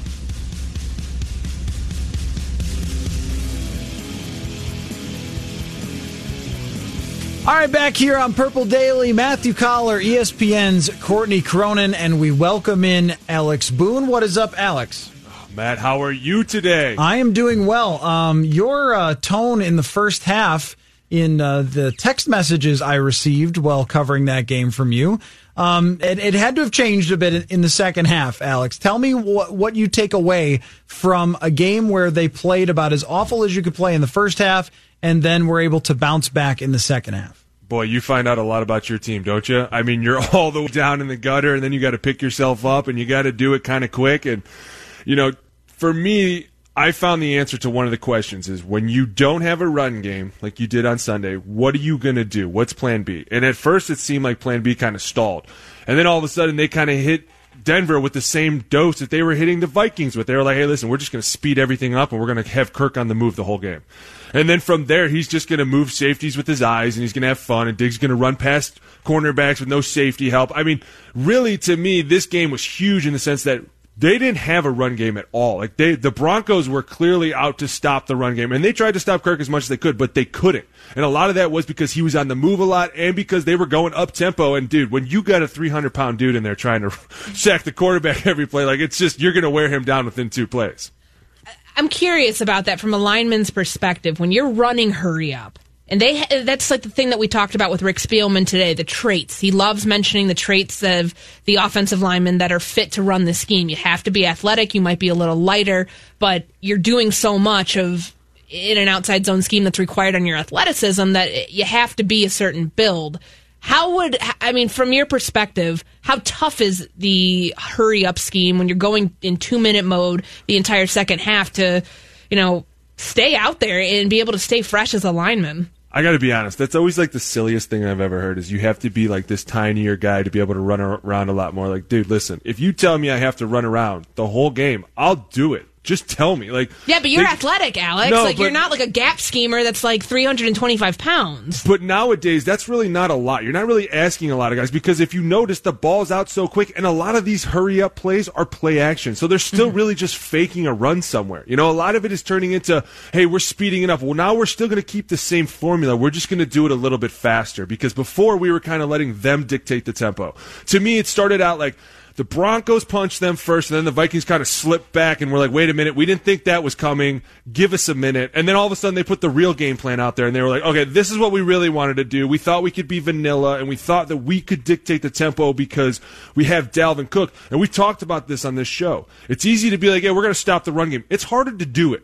You got to actually physically go out there and do it. And when you do, and you can, like, shut down half of the game plan and half the field, and you're like, hey, listen, now Kirk's going to beat us. Listen, he just did. I'm sorry. He is a good quarterback. He is officially starting to take wings, this kid. On that note of play action, were you surprised he only had one play action attempt in the first half? Because we know it's twenty nineteen. You don't need the run to set it up all the time. Right. Um, that, to me, was the missing element uh, from that first half, and part of the reason why they had, you know, six six uh, drives where they, you know, punt, punt, punt, and then the fumble. Right. Well, yeah, and that's another thing, too, is you can't shoot yourself in the foot. Two fumbles right before halftime, and you're letting a team that's already punched you in the mouth, and all of a sudden you kind of give them another leg up. They're like, hey, listen, we'll take that. Now, the great thing about that is you didn't really get anything out of those fumbles, right? Sendejo mm-hmm. makes up for one of them, and the other one, I think, was, what, a field, field goal? goal. Yeah. Right. So you're really walking away with two turnovers. Mind you, inside the red zone, right? You've just gotten two turnovers inside the red zone, and you walk away with three points. Like, yeah, the defense is still doing a good job. They can do better, but for me, yes, they can go out and do play action because the threat of Dalvin is always there. It's it's not that it's, hey, listen, his performance over the last twelve weeks is so great that, yes, we are absolutely one hundred percent afraid of you putting him out there and just letting him do that sixty-five times, that we will focus everything on stopping it. So you don't think that, like, the what I'm saying is, Seattle's not looking at this like, oh, guys, look, the Broncos did it. We can do it, too. They're looking at it like, look how hard that was. Now we have to go out and do that, and we have to stop them from coming back in the second half. So, Alex, you talk about learning something about Kirk Cousins in a game where they were down twenty points, and the last ninety-nine times that happened, being down twenty at half, the team who was down lost. This time the Vikings come back and win that game. And uh, we talked about taking the Broncos seriously and that they're not a joke necessarily. I did think they made a lot of mistakes to open the door for the Vikings, but still Kirk Cousins ends up getting the job done. Uh, we put it out there today. Would you sign Kirk Cousins to a contract extension today? And almost nine hundred votes split right down the middle, fifty-fifty, fifty-one percent saying no, forty-nine percent saying yes. What is your take on that? Listen, I know the answer why. And the answer is that it still needs to be proven. It's hard to see because it's when you keep doing this like week in and week out, it's like, well, every week there's going to be a different answer, right? Because every week we have different performances. Now, Kirk's been on the rise, and there's no question that he is the hottest quarterback other than Russell Wilson right now in the N F L. There's no question. And these two guys are about to have a showdown showcase on Monday night. Dude, are you serious? This is about to be so fun. I am ready for this football, yes. Oh, my God. Please, Seattle, do not ruin it this week by losing. I swear to God, you'll just make it bad. But no, when you talk about it, you say, hey, listen, he's having a great, great season right now. Now we're going into another primetime game. And this is a real primetime game. This last game that we just played, that wasn't even a primetime game. That was the Broncos. And yes, they have a great defense, passing-wise. Run, they weren't even really that good. But when you're looking at them as a team, dude, they're three and seven. They're not good. I'm sorry. You can lose a lot of games by two points. That still makes you a not good team. Yeah. That's yep. how this league is. So people that are out here like, they play like a seven and three team. It's funny because they're three and seven. So they don't play like a seven and three I team. Do felt they? The same way after watching them actually play. By Thank the way. you. You're right because you see the silly mistakes and you're like, oh, that's why they're three and seven. Like, yes, the whole game plan in Vic's eyes was this. We're going to go out there, and we are going to punch them as hard as we can. And hopefully that is enough to just stun them that we can get a big lead, which they did. But they didn't account for the Vikings coming out in the second half and actually going, okay, wait a minute. You're the Broncos, we're the Vikings, and we're at home. You don't do this to us in our house. This doesn't happen. Let's show you how we play football. Four drives right down the field. Like, they weren't even really trying at one point. It looked like Kirk was having fun. He's going to his left. He's throwing the ball fifty yards. Diggs looks like he's jogging again and just kind of like, hey, where's your safety? He's not here. That's how you become a three and seven team. Undisciplined when it really starts to count. So if you extend Kirk today, that comes with a very, very heavy hit against your finances. I mean, even if you extend him after the season. I mean, we're just using today because it's the bye week and there's nothing else to talk about. Um, do you need to, Alex, see more than just a playoff win to know that he's your answer if you're going to sign him to potentially another three-year deal and keep him here through twenty twenty-three, twenty-four? Um, h- how much can we expect like for the extension to be warranted? How, how much more? Like, does it have to be two playoff wins? Does it have to be getting back to the N F C Championship? Like, given what you've seen this season and knowing the, the circumstances of what he's in with his coaching staff, with the scheme, and with the pieces around him, what is deemed worthy in your eyes of giving him that extension for, let's say, another three or four years? I think it's a lot of the success that he's having now, and he has to continue it going forward. And does it and have to be a playoff win yes. in your eyes? Okay. Yes. I Me mean, too. The problem is, though, you're all of a sudden, the, the tides have kind of turned, and we can all laugh right now about this, but it looks like the defense is actually giving us more problems than most people are like, wait a minute, what? Like, this yeah. is not supposed mm-hmm. to yeah. be happening. Yep. No, no, no, no. The you, you mean offensive pass interference, not defense. This defense is too good for that. Like, all of a sudden, people are exposing the defense, and it's like, wait a minute. Kirk isn't the problem. Kirk seems to be the solution more than yeah. not. So here's the question. Going forward, you looking at these teams, because the N F C is really tight right now. And, yeah, there are some of these teams at times they look bad, and they have their all have their one loss that's just like, wow, that let's forget about that game. We'll move forward, because that happens in the league. But you're talking about some really good teams going forward. Can this defense keep up? Because, in my opinion, yes. Kirk is showing you week in and week out with a run game and without a run game, which we just saw. Hey, listen, I can do this all by myself, guys. Watch, we're going to speed this up a little bit, and I'm going to be all over the field, and nobody's going to know what's going on. And, yes, they still are afraid of Dalvin, but they're not letting Dalvin run the ball. They're letting Kirk throw it. Before, we were talking about how, oh, he's the greatest handoffer ever. Now we're like, wow. Handoffer. It's true. We Hander were. Off. Right. Now all of a sudden the formula to stop Dalvin showing up, right? And that's yep. number one, that's a lot of that's falling on the O line. Like you got this is it's not looking good up front. Guys are getting off blocks, guys are slipping off blocks, guys are, you know, slanting's becoming a problem. There's just things that up front are becoming a problem, and it's kind of getting in Dalvin's way. Now he's still Dalvin Cook. He can still turn on the juice and run people over and do what he's got to do, but teams are making it really tough. And so you're seeing Kirk say, hey, listen, we don't need a run game. I can do it myself. Watch. Yeah, we're still going to threaten him with the play action, but I'll still get the ball where it needs to be. He looked really good in the second half. Yeah, in the first half, he was blanketed. I mean, he had guys hitting him from everywhere, and that's tough to do. And it's when all of a sudden the, the pocket's collapsing, and it's you're in your own stadium, and you're not supposed to be getting punched in the mouth, and you are. Things happen really differently until you can take a deep breath and go, "Listen, guys, we really need to pull ourselves out of this problem." Does it feel like a no, nothing to lose, three and seven Denver team though? It's kind of weird that they might be. I don't know, the biggest learning experience this team had, not just from the resiliency and coming back from a twenty-point halftime deficit, but. The fact of the matter is, in the playoffs, teams are going to take away Dalvin Cook. You're probably not going to have a run game, and you're going to have to learn how to win without it. In what way? Or at least not through three least, playoff exactly, games. Right, Someone's right. going to figure Someone it out. Someone is going to figure it out. Um, how much of that can you pull back on, I guess, when you look back? If, if they get to that point of January where this does happen again, that you can look back to this Denver game and figure, hey, there are ways to, to work around this, and it is possible to win without it. Oh, I think it's going to be huge. And you, we, like I said, we just saw the formula for it. Where what are we going to do? We're going to speed up our offense. We're we're not going to mm-hmm. dictate the tempo by pretending to run the ball. Now we're going to hit you with play actions. We're going to hit you with play action screens. We're going to hit you with the drop back. We're going to hit you with everything. And we're still going to sprinkle in a lot of Dalvin because we still have to keep you honest. And that's what's going to keep the safeties down in the box.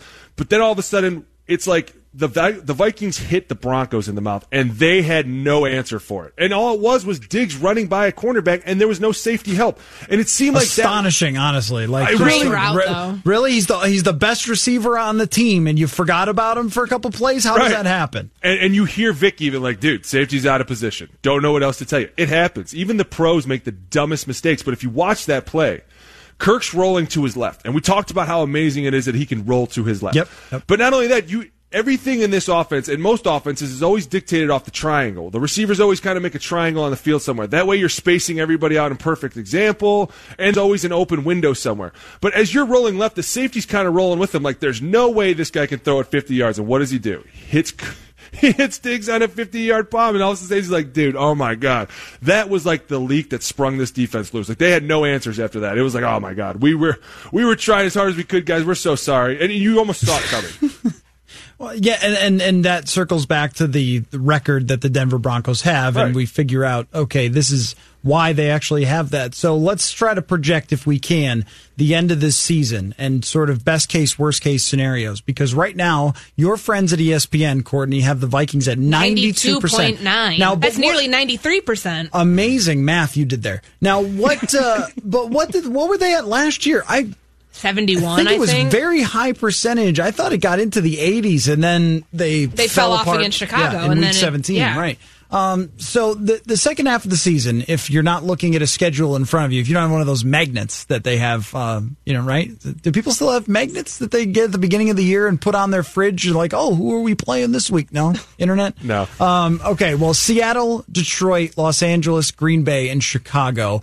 Um, Five uh, games. Great job. Um, how many how many wins? What are the toughest challenges? What do we need to see to believe in Kirk Cousins as a quarterback that you're going to extend? Or does this does it just not exist until the playoffs with him? Like if he goes five and zero in these next five games, you wouldn't say, "Wow, I believe in this quarterback." I no. mean, I think you can believe in him. I think yeah. that there is there's reason to say, "Yeah, like he is the answer with that," but. What's the point if you don't get to the playoffs? What's the point if you get to the playoffs and don't win a game? Because he has to cross the one threshold of his career that he hasn't been able to do since two thousand twelve, since he entered the league. And yeah. that's win a playoff game. I, I'm sorry, but going back to the offseason, that's been the bottom line. That has never changed. It's fair. That's a very fair assessment because you're getting paid at thirty million dollars yeah. to win a game. Dude, it doesn't matter if you win every game from now until January. All that matters is what happens in January. And if you don't have a quarterback that can take that next step, that next, I mean, dude, there's a lot of quarterbacks right now that people are like, can he take that next step? I don't know. Another one's Dak. People are like, dude, if you want your money and you want to go on and you want to stay at the same team, you have to take that team somewhere. And this is it. And I truly believe that Kirk is showing everybody, listen, I can really do this without a run game. I, you know, the threat of the run game is still there, but a lot of it is I want to be up-tempo. I want to be on the move. Let me just throw these couple passes, and then I'll get this defense quivering, and then they're not going to know what to do. I mean, this for a guy that takes a lot of hits and a lot of tough hits, he sure does bounce back pretty quick. Yeah, yeah, he does. He takes As of lately, I'm not saying that that's been his whole M O, and that's another reason why they're like, dude, what's going to happen? Let's see what happens because, yes, number one, the most important thing is we have to win a playoff game. We have to get into the playoffs and then keep going. From there, if I'm a G M right now, I'm like, listen, he's under contract next year, so I'm not worried about it. But if he takes us deep into the playoffs this year, or even takes us to a Super Bowl, or wins one, then yes, people are going to have to stop and go, listen, there's a long time people were wondering if he was good. There it is. There's his resume. He's gotten him into the playoffs. He took him into the playoffs, or, you know, he took him this far. And then everyone's going to have their assessment and their judgment off that. But as far as what Courtney's saying, yes, you have to get him to the playoffs, and you have to win at least one game. Yeah, I think the reason that it's fair to judge Kirk Cousins on the success of the team is because everything is laid out there for him. Now, I know that the defense hasn't been perfect, and it, it certainly hasn't been reflective of Mike Zimmer defenses in the past, and it's shocking to see Brandon Allen launch the ball down the field and some guy come up with it like, whoa, what? wait, wait, who just did that? Um, and the same thing goes for Matt Moore and so forth. But the Vikings are right now eleventh in yards per play on defense. It's not an abomination. It's a decent N F L defense that can absolutely get you deep in the playoffs if you perform offensively the way you're capable of. You've got two elite receivers. You've got the best running back in the game. You've got two good tight ends. Irv Smith is terrific. Kyle Rudolph is showing he could still play. An improved offensive line. You got Gary damn Kubiak, who can take Brian Griese and make him a good quarterback, or Matt Schaub. I mean, everything is laid out there for you. So if you can't win, it's kind of the rare position, don't you think, Courtney? It's a rare position where we'd say, actually, Actually, the win-loss, that's everything. And how far you get, that is everything. Usually we wouldn't say that. We'd say, well, you know, this team didn't have this or didn't have that, and that's the reason they didn't go so far. But I think that it does end up being fair. And we also know this from watching enough of Kirk. If they lose in the playoffs, we know what it's going to look like. I can tell you, it's going to look like the first half of the Denver game. Yeah. It's going to look just like that if they lose in the playoffs, and that's going to be on him. Or it could look like the final six quarters of the twenty seventeen season. Right. Where the defense lost.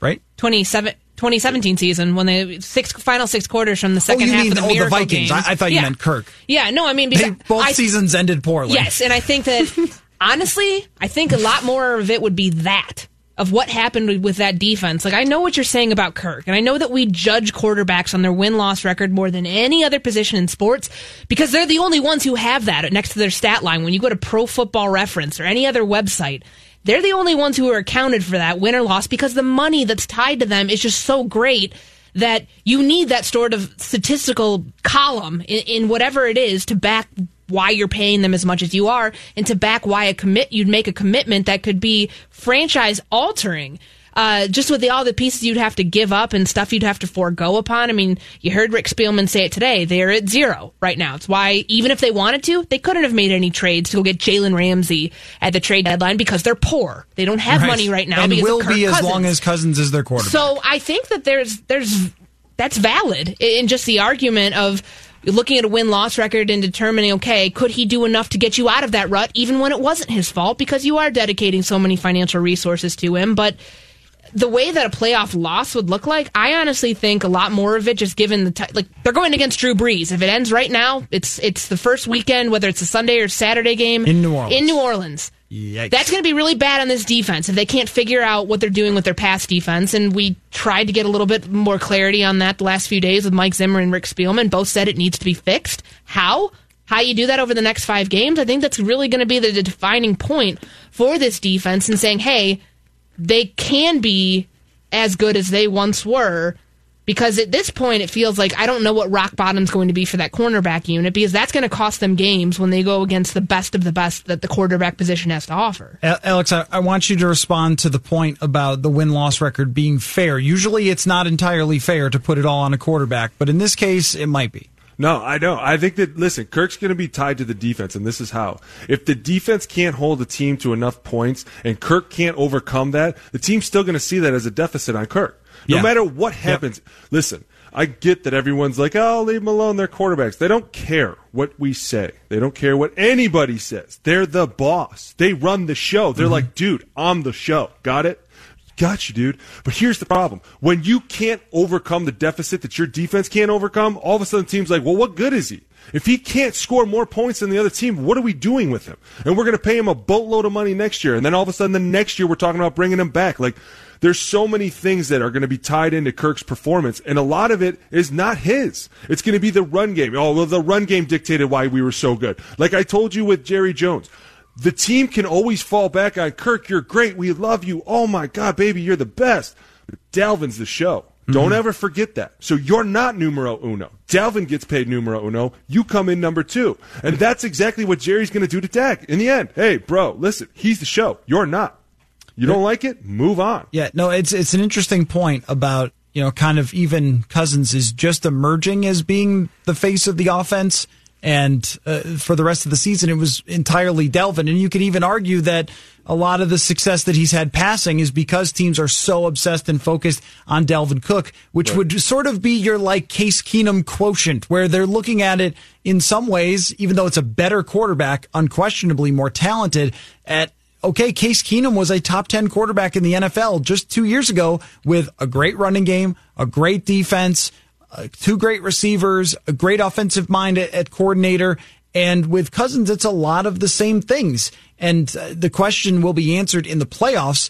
How uh, does your guy have the ability to raise a, above just his supporting cast? Because I think all the quarterbacks who ever win the Super Bowl or ever get to the Super Bowl, even at least in that year, are able to sort of elevate above just, okay, I'm a product of my coordinator. I'm a product of my running back. I'm a product of my receiver. But it's your, if you're actually going to win it, it's going to have to be on you. And right. I think there are some quarterbacks in the league, like Matt Stafford, for example, who's kind of this way, where he's really good, he's really talented, but getting to that next level is you being at an at at, at uh, you know being able to put team team on your back and, and go deep. And I'm not sure that Cousins can do that, or that they think he can. So um, let's take a break and go through some of the things that we talked about with Rick Spielman today out at T C O Performance Center. Matthew Coller, Alex Boone, and Courtney Cronin. We will return here. You're listening to Purple Daily on Score North.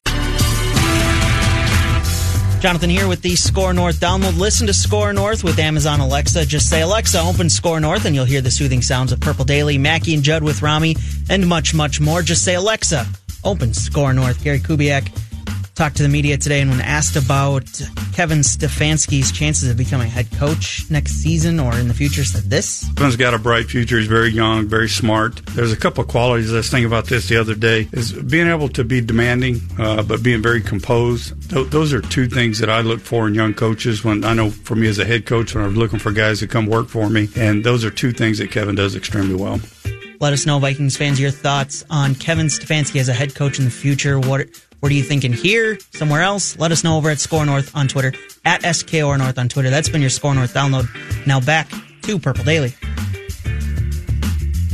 All right, back here on Purple Daily, Matthew Coller, Courtney Cronin, and former Minnesota Viking Alex Boone. Let me ask you this, Alex. Do you think mm-hmm. Kevin Stefanski will be the head coach of a football team next year? No.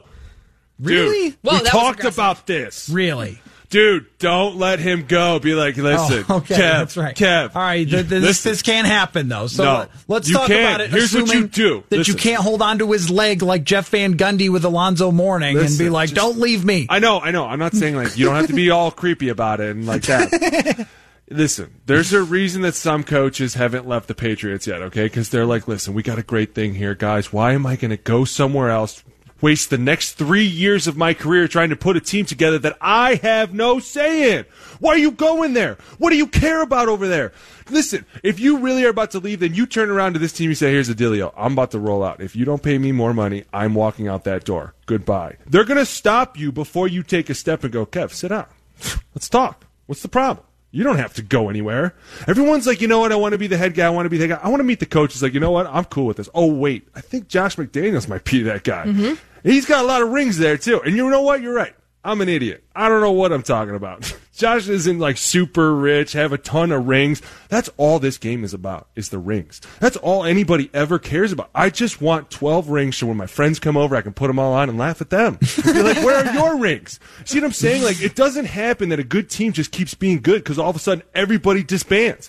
The defensive coordinator becomes a head coach. The offensive coordinator becomes a head coach. Everybody leaves. All of a sudden you see this one team that they're like, yeah, we just keep the same guys every year. It's pretty weird. It is a weird philosophy, but it works. Who would have thought? And, I mean, the Vikings, though, have blocked Stefanski. They have kept him around. He's First off, he survived three head coaches. Many purges. Yes, yeah. many and, purges. And he's, and he's from a number of different coaching trees, so it's not like... I don't honestly think he needs more experience. I think no. that if he wants to go, he should be able to go. But, you know, for this franchise to turn around and throw however much more money at him, I think it would have to be versus the wrong fit. So let's say it was like the Jets job was the only one that was looking at him, or the freaking Bengals. Like, you oh. couldn't pay me enough to go to Cincinnati. Like, I would take a pay cut probably to not go there. But, um...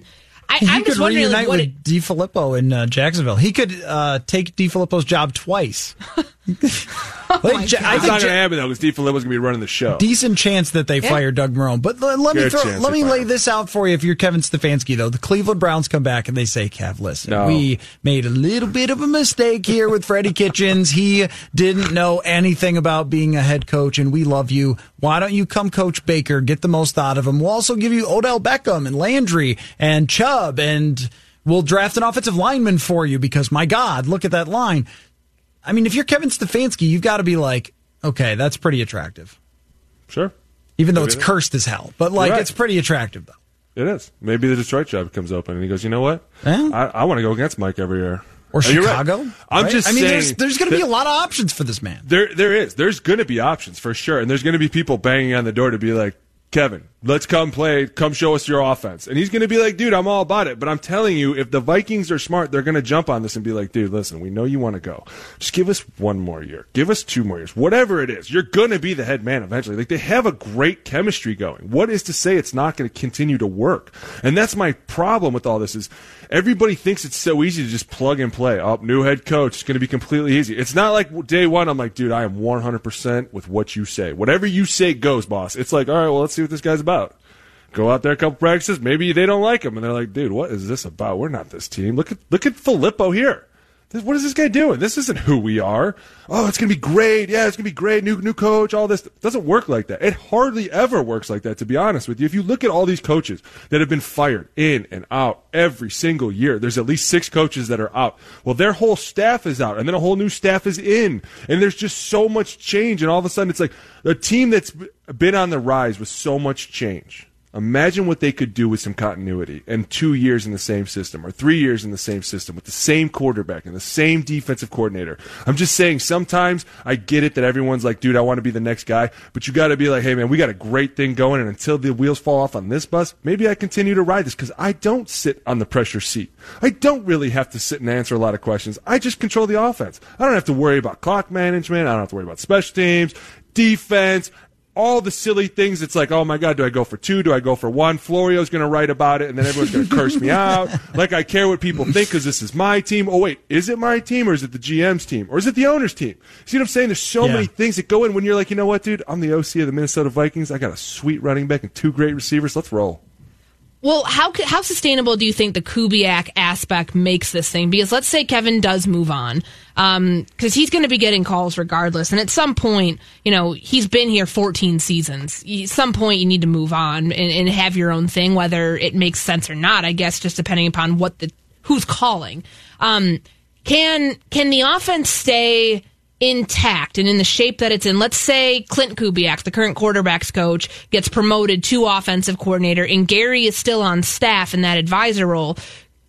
Is am I am I oversimplifying that, thinking that they could try at least to maintain shape of, of what this oh, offense yeah. looks like? Absolutely. They fell into a great thing right now with Kubiak, his son, Stefanski, because you're right, you have an outlet. Hey, Kevin leaves, all of a sudden we're going to put Clint in there, or we're going to put Gary in there, or we're going to do whatever we're going to do. Like, it just, they, they naturally fall into that position, right? My thing is this. You have a great thing going the way it is. And you're right. Maybe you take one little piece out of the cog and everything explodes. You don't know. It's like everyone keeps fighting about the same thing. Oh, he needs to leave and be head coach. That's great. He should leave and be head coach. But if I were him, I would stop and be like, man, we got a really sweet Diggs going right here. I got an awesome running back. There's not a lot of offenses that can boast stuff like this. There is, but they don't produce. Look at Cleveland. You're right. Say say say Freddie's gone, right? Cleveland calls him. Hey, listen, I got the most dysfunctional team with the greatest talent, and you can take all the blame for them being disruptive and not producing and not scoring points. Would you like the job? I don't know, Kevin. You want that job? You, you know what I equate it to, though, is when Kyrie Irving was playing with LeBron. And I know Kyrie Irving is a little weird, but Kyrie could have continued to play in Cleveland with LeBron and really competed for another championship because he's one of the ten best players in the N B A. But he said, you know, I'd really rather go somewhere else to a team that maybe isn't quite as good, but I can raise the level because I'm a competitor and I believe I'm the best player in the N B A, and I'm tired of it being LeBron's show. I mean, Stefanski has worked for a really, really long time. When the opportunities present themselves, it's just going to be really difficult to not take that shot, no matter what I think. I mean, make Daniels took his shot. He failed in Denver, and then he went back and said, maybe I'm a coordinator, right? And right. Maybe the Indianapolis situation at that time didn't uh, play out the way he thought it was going to play out, and that's Frank why Reich. He bailed on them. And also, wow, Frank Reich is a great coach. Love him. Uh, but, but for Stefanski, I just put myself in his shoes and think, well, you know, if you're that kind of competitor who would grind for this long to get your O C job, and somebody comes calling, even if maybe one of their players did just hit another player with his helmet, and maybe your owner might go to jail at any time. I think that, and maybe your, I don't know, quarterback can't yeah, spell You can't even talk name, yourself right. into that job. I mean, you can't even talk yourself into taking but that job I right would, now. Though. I would take no, it. You wouldn't. Here's why. First of all, I'm a millionaire. I'm rich A F if that happens. So that's number one. Number two is I've got I've got to find out. I've got to find out if I can do it. And if not, then I'm a coordinator and somebody else will hire me. We know that. You act like the wheels are going to fall off the bus tomorrow. I mean, there's nobody in, in this. I'm telling you right now, they have a great record. There's nothing to say that this is not going to continue on to the playoffs. And then even into next year. I mean, there's so many pieces that are so young. I'm just saying that it would be cool. You wonder why I'm so salty about so many things. I'm like the only loyal guy in the league right now. Like, dude, where are the only loyal coaches? Oh, wait, this league's all about money to everybody and everything else. Like, some point it has to be like, dude, listen, we really do have a great, great team, and they're young players in the right spots. We got a tight end that's young. We got a running back that's young. We got some young offensive linemen. Our receivers are technically young. Our quarterback could be considered somewhat young. Like, this is what, like, this is what we want. We dream of this. It's like you and, finally get it. Like, you finally right, get what why you're am I leaving for. It to I, go restart, and then you don't get to tell the G M what you want. You're like, hey, listen, I like this quarterback. And he's like, no, I, I don't. I like this guy instead. And you're like, oh, boy, this is a bad choice. All right, let me uh, transition to a couple other things that were talked about today with Rick Spielman. Um, starting with improving the defense, that we alluded to it about Brandon Allen putting up twenty first half points against the Vikings and also handing them a gift interception, but we won't discuss about that. Um, and, and Spielman said basically, look, we've had issues before at times, going back in two thousand eighteen to the Los Angeles game where the Rams just shredded them, and Mike Zimmer has always found a way to adjust. He called them a fixer. Um, so, Alex, is there something you see schematically that the Vikings can do, or personnel-wise, to fix some of these issues with their pass defense? No, and, and, you know, listen, we were talking during the game. No, you play in the N F L. You're supposed to have well, these solutions, Alex. Well, yeah, yeah. Okay, we here. stop. We stop doing press and we go to zone. Figure it I mean, out. There's, there's your simple fix. We go two instead of one. What yeah, do you... no, no more cover three. They're going right. to end up like rewriting your entire defense. I mean, here's X getting picked on again. Like, it's just, dude. And Brandon Allen threw some some nice balls. And we were talking during the game, and I was like, dude, listen, I get it. I don't know who this dude was either, but that was a sweet ball that he just threw in a tight window. Like, they're making some really good plays against X, and I get X's frustration at this point. Like, dude, you could not have put that ball any tighter, and he did it. And it's like, wow, that was incredible. But they're also, they're picking up. It's like, hey, listen, he's going to be a physical cornerback. That's what he's good at. And this league is changing. And I told you guys this was a bad idea to get all these D P Is involved, because now all these cornerbacks are like, dude, I don't even know how to play football anymore. They, they've I don't had even... to change the way they've played the position. Everything. one hundred percent. Every and here's what's and, and this just hit me this last weekend. Why do we continue to look at these plays where guys are holding guys and hitting guys and holding their arms, and we're like, well, you know, yeah, he's kind of holding it, but it's not too egregious, dude. That's D P I. You guys wanted all these rules, and now here you're looking at it and you're going, well, I mean, I, I guess it's not too bad, right? I mean, he could have caught that with one finger. He should have.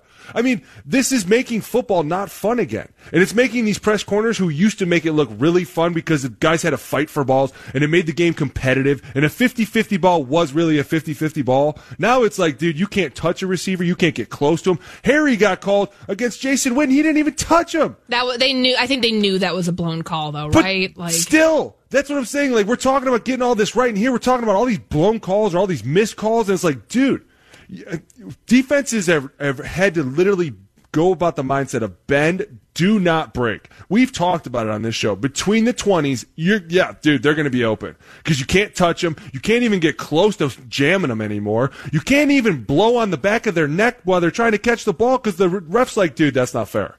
Like, they're taking the physicality and the competition of this game out, and it's making everybody have to play zone, and it's making it easy for these quarterbacks to get stupid yards. Yeah, N F L likes offense, and they like putting up. They like they sure do. Yeah, but my, well, think of it this way, because I'm wondering now if they can't change it just in the approach of the technique itself and how you play cornerback, because you have five games left, and that's just not a lot of time to truly transition the way somebody has been playing their entire career.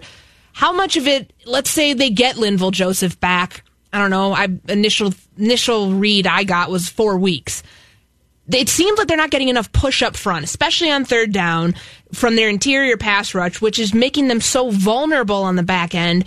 Do you think that the, the fix here, if it's not just the cornerbacks themselves, and, and we know they're a good red zone team, and when they get in there, that's when they actually can turn it up a little bit. Right. Um Is it going to start with a pass rush making this thing better? Because, yeah, the ends are rushing well. Daniil and Everson are playing fantastic.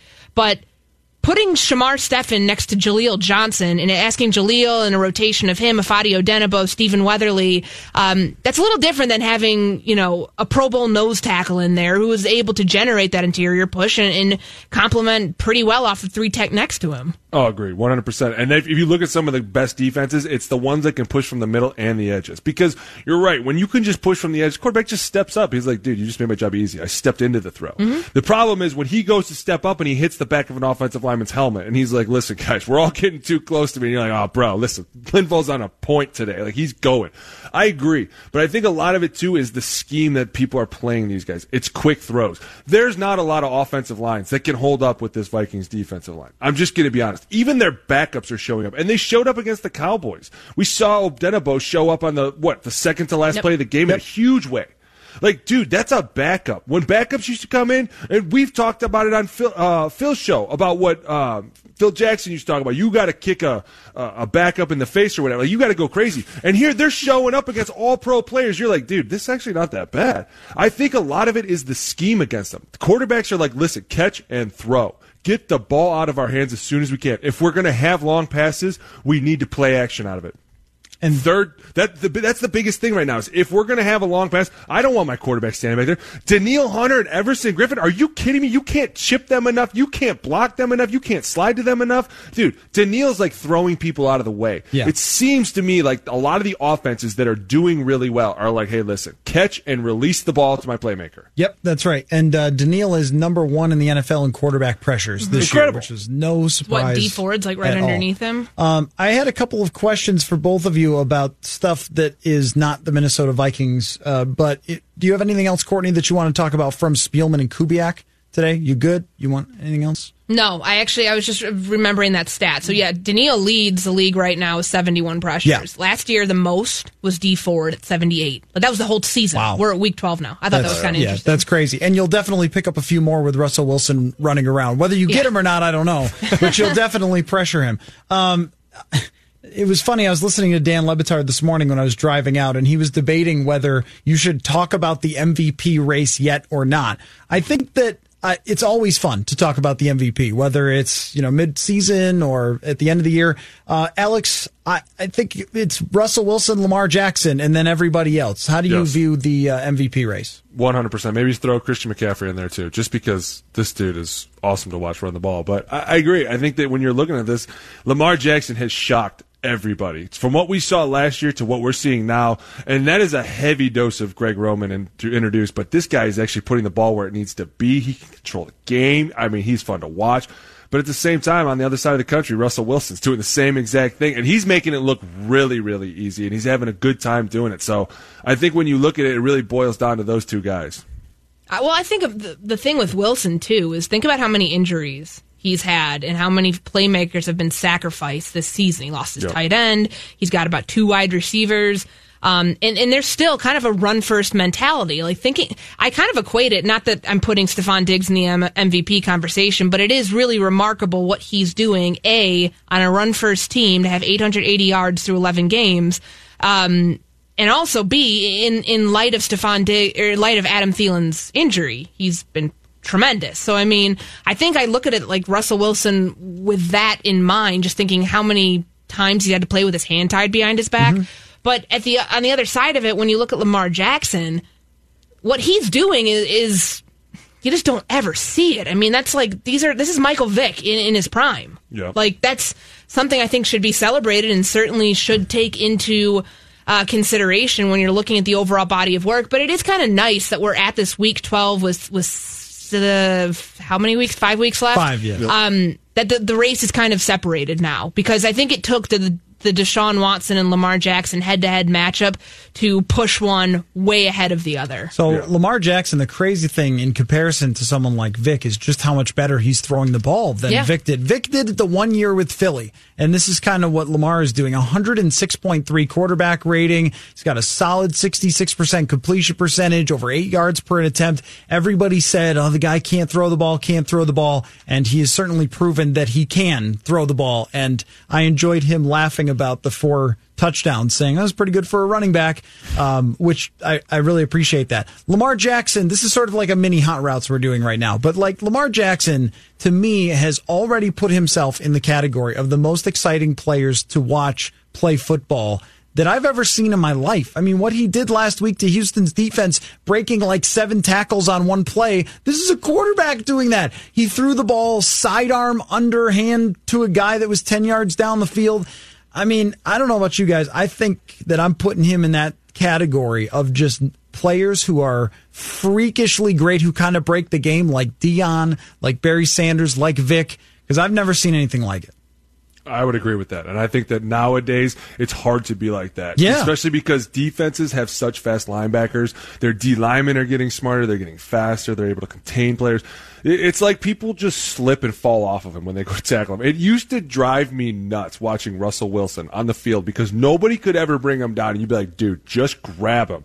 They're like, dude, if it was that easy, you go do it. You're like, all right, good point. But, but watching him do it, he does it effortlessly. And this offense that I'm telling you guys, you haven't even reached the tip of the iceberg because there's so many more plays that you haven't seen. Like all these plays that they're running brings back so many memories of plays that we used to run and like Swim-O and all these plays where you're pushing it to the middle linebacker way across the field and all of a sudden it's just the quarterback and the linebacker and it's like, dude, if you can catch me, you can have it.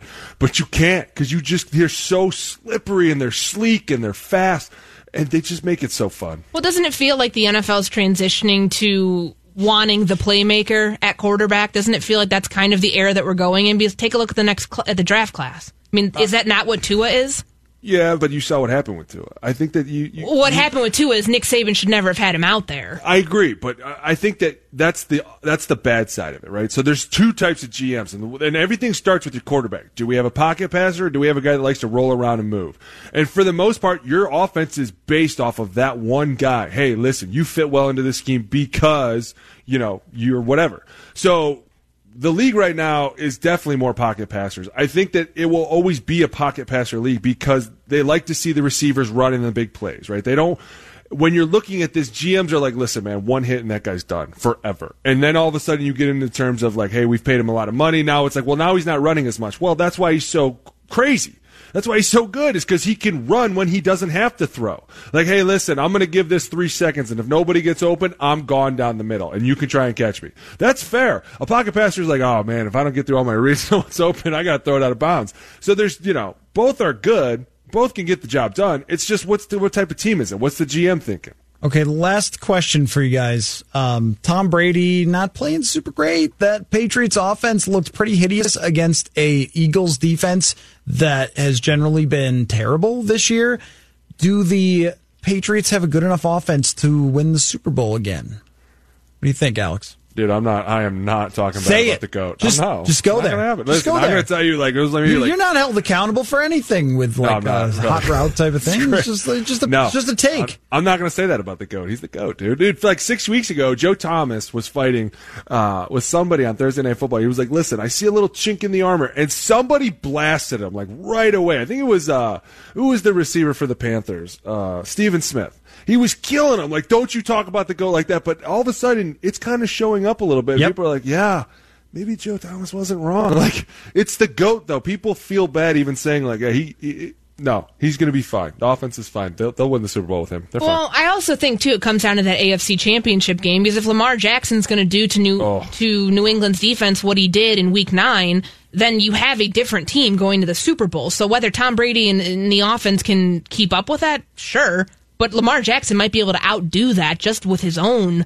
What, they put up five hundred yards on the number one defense in the N F L that week? Okay, but isn't Could it... Could they do it twice, though? I was going to say, isn't it like in a thing playoffs. We've heard before? Wasn't it somebody killed the Patriots one time before, and then they came back a couple weeks later and, and stopped them in the playoffs? It's just sort of typical Belichick. And, I mean, that's yeah. what they do. They change who they are. I mean, the Ravens are going to be a triple-option team the entire year. Right. The the Patriots will probably end up becoming, watch, they played so much man, they're just going to become a zone defense. Like, and switch it, switch in one week. Yeah, yeah. It's, it's amazing what they're able to do. And it seems like, I don't know how, what, like, Alex, when they have guys who are standing up and moseying around before the snap, like, how much does that mess with you? Because it seems like they love to do that, to and, and it's screwed with the Eagles a little bit. They did it to the Vikings last year. It's hard because you have to know who's down and who's not. And before you go into the game, like certain people, obviously if you're a ninety jersey, you are always considered down. But there are some like fifty numbers. And once you get those guys walking around, dude, it can be a real cluster out there. Alex, always great stuff. You're going to be on with Rami on Thursday. That'll be first. I just found that out. Wait yeah, not to tell me until the fun. very end, bro. All right. I see how it Don't is. You have to be ready to read and react? Isn't that football thing? Like halftime right. adjustments, midweek adjustments? I thought this was easy for you. Super excited to do it up with Rami. Yeah. Emotional players. They're just tough to deal with. Uh, all right. Thanks. Thanks, Alex. Uh, thank you, Courtney. I'm off the rest of the week, so we'll see you guys back here on Monday. Thanks for listening, as always, to Purple Daily.